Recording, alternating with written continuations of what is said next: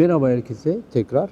Covid'li günlerde tekrar derse e, başlayacağız. Spinoza'ya devam edeceğiz. Bugün daha önce yaptığımız tahminlerin e, maalesef gerçekleşmesine tanık oluyoruz. Oradan ben e, felsefeye ve Spinoza'ya girmek istiyorum izin verirseniz. İlginç bir deney, e, talihsiz bir deney de aynı zamanda. E, hatırlıyorsanız e, Camus'den bahsetmiştim, Camus'un vebasından. E, vebada şey vardı, e, vebanın son sayfelerinde bir gün aniden e, doktor tanık olur, veba bitmiştir. Yani hasta aniden doğrulur ve iyileşir. Ama daha sonra birkaç sayfa sonra artık kitap sona ererken, doktor evine dönerken, vebanın bittiğine zaten kuşkulu bakan doktor evine doğru dönerken sokağın köşesinde bir iki tane kedi görür. Evine girdiğinde bir tane ölü fare görür. Evet. Bir şey demez doktor ama anlaşılır ki veba bitmemiştir. Veba bitemez çünkü. Ve orada bir yerlerde Camus şey diyecektir, kahramanına dedirtecektir. Demiştik onu, veba bitmez. Çünkü veba insanın kendi içindedir. Veba insandır. Ee, evet, böylece aslında Rousseau'nun daha önce söylediği bir şey olacaktı. Rousseau'yla kötü yer üzerine, insan arasına indirilmiş olacaktı. Çünkü daha önce kötü tanrılar katındaydı. Tek tanrılı tanrıda da öyleydi. Yunanların tanrılarında da öyleydi. Hep öyleydi. Ama e, Rousseau'yla nihayet kötü bizim aramıza inmiş olacaktı. E, ve e, veba da e, insana inmiş olacaktı nihayet. Evet bunları anlatmıştık uzun uzun ama şimdi virüsün, e, Covid virüsünün tekrar hızlanmaya başlamasıyla, e, tekrar kendini hatırlatmasıyla ister istemez e, Camus'de, Rousseau'da e, tekrar hatırlara düşüyor doğrusu. Peki niye Camus ile Rousseau'dan başlıyoruz? Çünkü felsefe, e, onu da söylemiştik zannediyorum, modern zamanlarda galiba Marx'ın e, cümlesiydi ama daha önce Smith de söylemişti. Felsefe artık sadece anlamak için değildi. Felsefe aynı zamanda e, construction için, konstrüksiyon içindi, yapmak içindi. İnsanı yapmak içindi, toplumu yapmak içindi. Dolayısıyla bence Marx'ın kelimeleri tam bu değilse de dolayısıyla bence kötüyü ne yapacağını düşünmek içindi. Kötüyü nerede tutabileceğini, dışarı çıkışını, dışarı çıkmasını gemleyebileceğini düşünmek içindi felsefe. Evet, modern zamanlarda felsefenin anlamı e, aynı zamanda bu olacaktı. Modern zamanlarda felsefenin anlamı bu olmasına rağmen zannediyorum bu gelinen günlerden anlaşılıyor ki e, bunlar pek olamadı. Modern zamanlarda bu çok da fazla başarılamadı. Çünkü Rousseau'dan yani e, evet Rousseau'dan aşağı yukarı 150-160 yıl sonra Camus tekrar veba insanın bizzat kendi içindedir dediğine göre bu olmadı. Sonra e, yeni bir aşamaya girdik. Sanki o güne kadar yani bugüne kadar yaşadığımız sanki normalmiş gibi, normalin ölçüsünün ne olduğu hiçbir zaman söylenmedi ama ama e, kelimelerin arasında sanki o normalmiş gibi yeni bir normalden bahsedilmeye başlandı. Yeni bir normal eski normale referans olarak mı verildi yoksa yepyeni bir dünyadan mı bahsedildi bilinmiyor. Fakat zannediyorum çıkış noktasında yanlış bir şey vardı. Çünkü eski normal normal değildi. Normalin ölçüsünün e, zannediyorum e, ölçüsünün e, Spinoza'yı anlatacağımıza göre tabiat olması gerekiyordu. Ve tabiat tabiatta olanın dışında bir yaşantı aranmaya başlamıştı modern zamanlarda. Evet bence e, iyi bir e, cümle oldu bu. Modern zamanlar bir anlamda tabiatın ötesinde çoğu zaman da tabiatı karşısına alarak, tabiatı yenerek ve tabii ki tabiatı harap ederek, tabii ki tabiatı yok ederek, tabiatın üzerinde zafer kurarak bir yaşama e, biçimiydi. Normal olan o ise normal olan e, vebayla sonuçlandı. Zannediyorum bu felaketin ilk belirtisi, büyük katastrofun ilk belirtisi. E, bu küçük veba, veba değil tabii bu virüs. Zannediyorum ilk belirtisi ama bu küçücük virüsle virüsün ne yapılacağının bilinememesi, o küçük virüsle nasıl başa çıkılacağının bilemem, bilinememesi, o küçük virüsün bile e, biraz daha büyüyecek olun, olduğunda virüs ne yapılacağına dair e, hiçbir şeyin bilinemeyeceği izlenimini güçlendiriyor bizde. Tabii felaket, doğal felaket kavramı icat edildi modern zamanlarda. Çünkü temel sebebi kültürle tabiat karşı karşıya konuldu. Tabiat bir tarafta, kültür başka bir tarafta oldu. İnsan da tabii kültürün yanında oldu ve bundan övündü insan. Ve bu yarattığıyla övündü. Ama tabiat tabiat doğal olarak kendi yasalarına direneni, kendi içinden çıkıp kendisinden kendini ayrı göreni, kendi içinden çıkıp kendisini hiyerarşik bir düzende en üstte konumlandıranın tabii ki peşinde olacak. Peşinde olmasını yani direnmesine insanlık bir isim verdi, insan bir isim verdi. Verdiği isim doğal felaket. E, halbuki Rus'u uyarmıştı. Doğal felaket diye bir şey yoktur. E, ama tabii insanın kolayına geldi e, buna doğal felaket demek. Böylece kötü kötü dışarıda bırakıldı. İnsanın yaptığı bütün eylemler iyi iyi bir yaşamın e, şeyi belirtisi, iyi bir yaşamın göstergesi olarak verilmeye başlandı. Halbuki birçok filozof e, eski Yunan'dan işte bugün bugüne Spinoza'ya, e, Camus'e vesaireye kadar uyarmıştı. İyi bir yaşam bu demek değildir. İyi bir yaşam tabiatı alt etmek üzerine kurulamaz.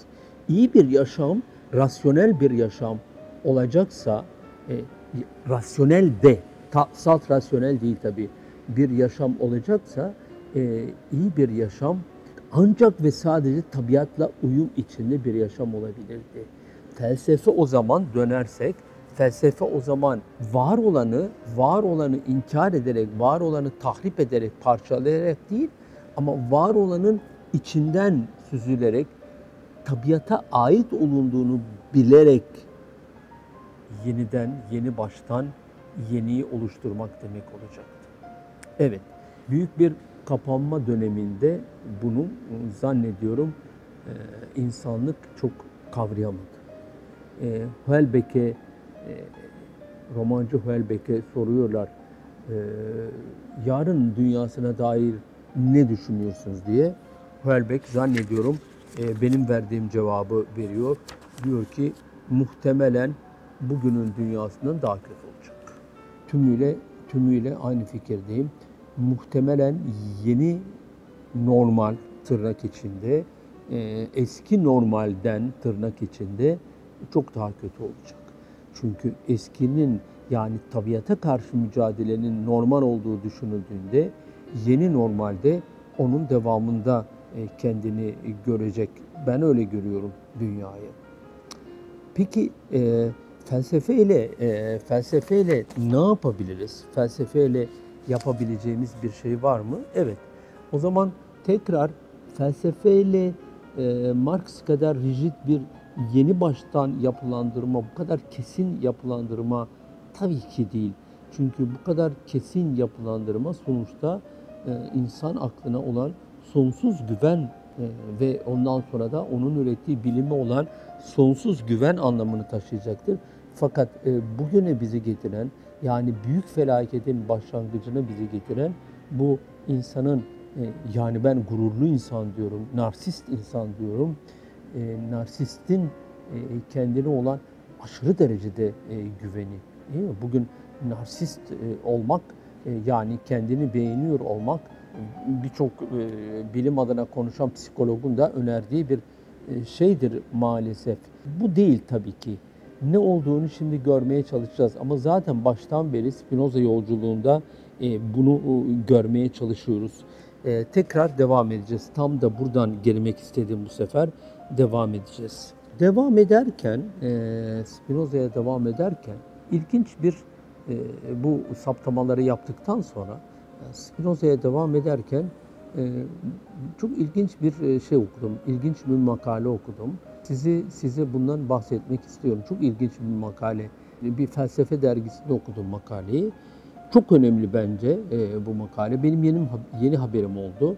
Bilmiyorum e, sizlerin haberi var mı? Aşağı yukarı Spinoza ile aynı tarihlerde yaşa, yaşayan bir e, din adamının ve aynı zamanda bir filozofun notu var veya bir mektubu var veya bir not defteri var. E, 1677 yılında Roma'da kutsal ofise e, bırakmış olduğu bir mektup bu. Biliyoruz Spinoza'nın orijinal yapıtı tümden yok elimizde. Orijinal yapıtına dair birkaç şey var. E, bu da e, bu e, filozofun veya din adamının ve veya din adamının e, ismini söyleyeyim. Niels Stenson.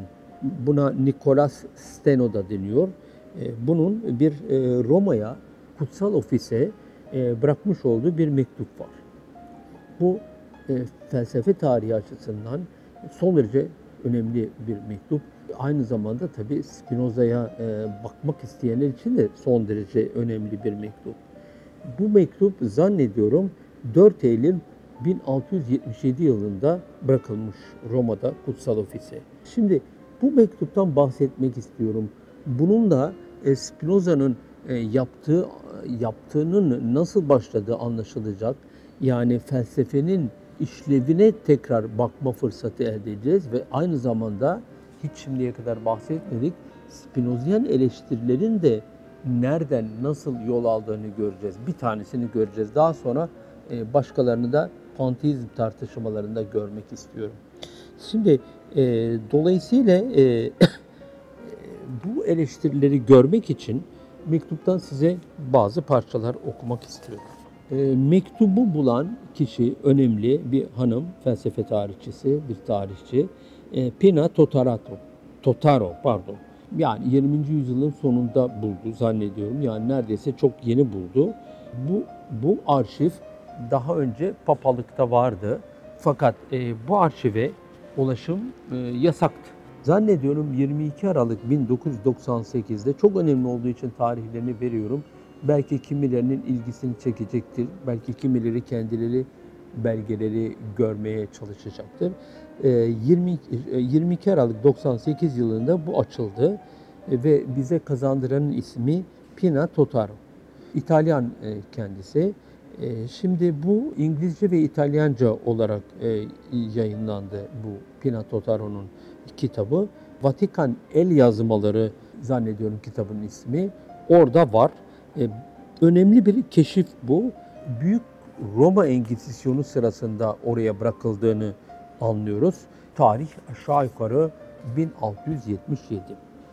Şimdi biliyorsunuz Spinoza ile neredeyse aynı tarih. Evet, e, bu mektup e, Vatikan'ın Apostolik Kütüphanesi'nde bulunuyor. 133 sayfalık bir şey zannediyorum. E, şimdi göreceğiz zaten Spinoza'ya ait en orijinal eser. Herhangi bir ismi yok mektubun, arşivde bulunan bu mektubun herhangi bir ismi yok. Ne olduğuna dair bir isim yok. Bu filozof Spinoza'ya Spinoza'ya ait ilginç şeyler e, söylüyor. Önce Spinoza'ya dair güzel bilgiler verirken sonra görüyoruz ki yolları ayrılıyor e, ve ciddi bir şekilde Spinoza'nın felsefesine e, karşı oluyor. Danimarkalı bir bilgin bahsettiğimiz kişi ve doğuştan Lutherci yani Lutherci bir ailede zannediyorum e, doğuyor. E, ama daha sonra e, Lutherciliği bırakıp Katolisizme dönüyor. 1667 yılında Katolisizme dönmüş oluyor. Bu kişi önce bilimle yola çıkıyor. Yani astronomiyle, jeolojiyle ilgileniyor. Bu konularda büyük iddiası var. Fakat daha sonra insan ruh haline dair büyük bir şey, ipucu her nedense bilimsel faaliyetinin tümünden vazgeçiyor. Ee, ve dine dönüyor. Ve e, kutsal ofise, e, Vatikan'a bıraktığı e, mektuba geçiyorum. E, filozof otantik kendi cümlelerinden okuyorum bu konuda söyleyeceği şeylerden. E, yani bence e, çok önemli filozofun, bu filozofun e, Spinoza'dan nasıl bahsetti? Diyor ki bunu size diyor vermemin diyor temel sebebi diyor e, kutsal ofise bu kişinin Spinoza'dan bahsediyor verdiği büyük zarardır. Yaptığı büyük kötülüktür. Bu kötülüğü yaygınlaşmasını önlemeye çalışıyorum. E, bunu size vererek. E, mektubun kendi otantik cümleleriyle okumaya devam ediyorum. E, diyor ki bir mikrop bulaştırdı diyor bu filozof herkese. Spinoza'dan bahsediyor.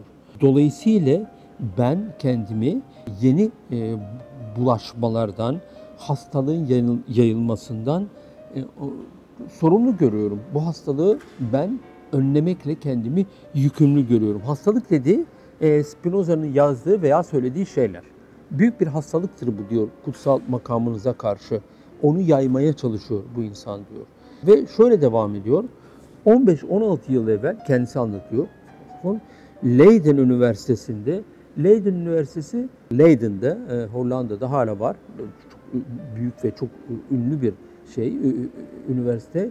O üniversiteye yaklaşık yürüyerek belki bir, bir, bir saatlik bir yolda Spinoza'nın e, şey sırasında, e, cemaatten atılması sırasındaki şeyi var, yaşadığı ev var. Ve Spinoza biliniyor ki Leiden Üniversitesi'ne gidip geliyor. Orada ne yaptığı çok iyi bilinmiyor. Yani orada ders veriyor, bazı kurslara mı giriyor bilinmiyor ama bu kişinin yazdığı mektuptan aşağı yukarı ne yaptığını anlayacağız. Diyor ki Hollanda'da diyor e, bu kişi Leiden Üniversitesi'nde incelemeler yapıyordum. Ve e, bir kişiyle tanıştım. O kişinin ismi daha sonra öğrendim ki e, Baruch de e, şey, Benoit veya Benoit de, de Spinoza'ydı. Bu kişi köken olarak İbrani'ydi. E, ama kendisi e, kendisini dinsiz olarak tanıtıyordu. E, bu kişiyle orada Leiden Üniversitesi'nde tanışmış oldum. Henüz o sırada yazdıkları hakkında çok fazla bilgi sahibi değildim.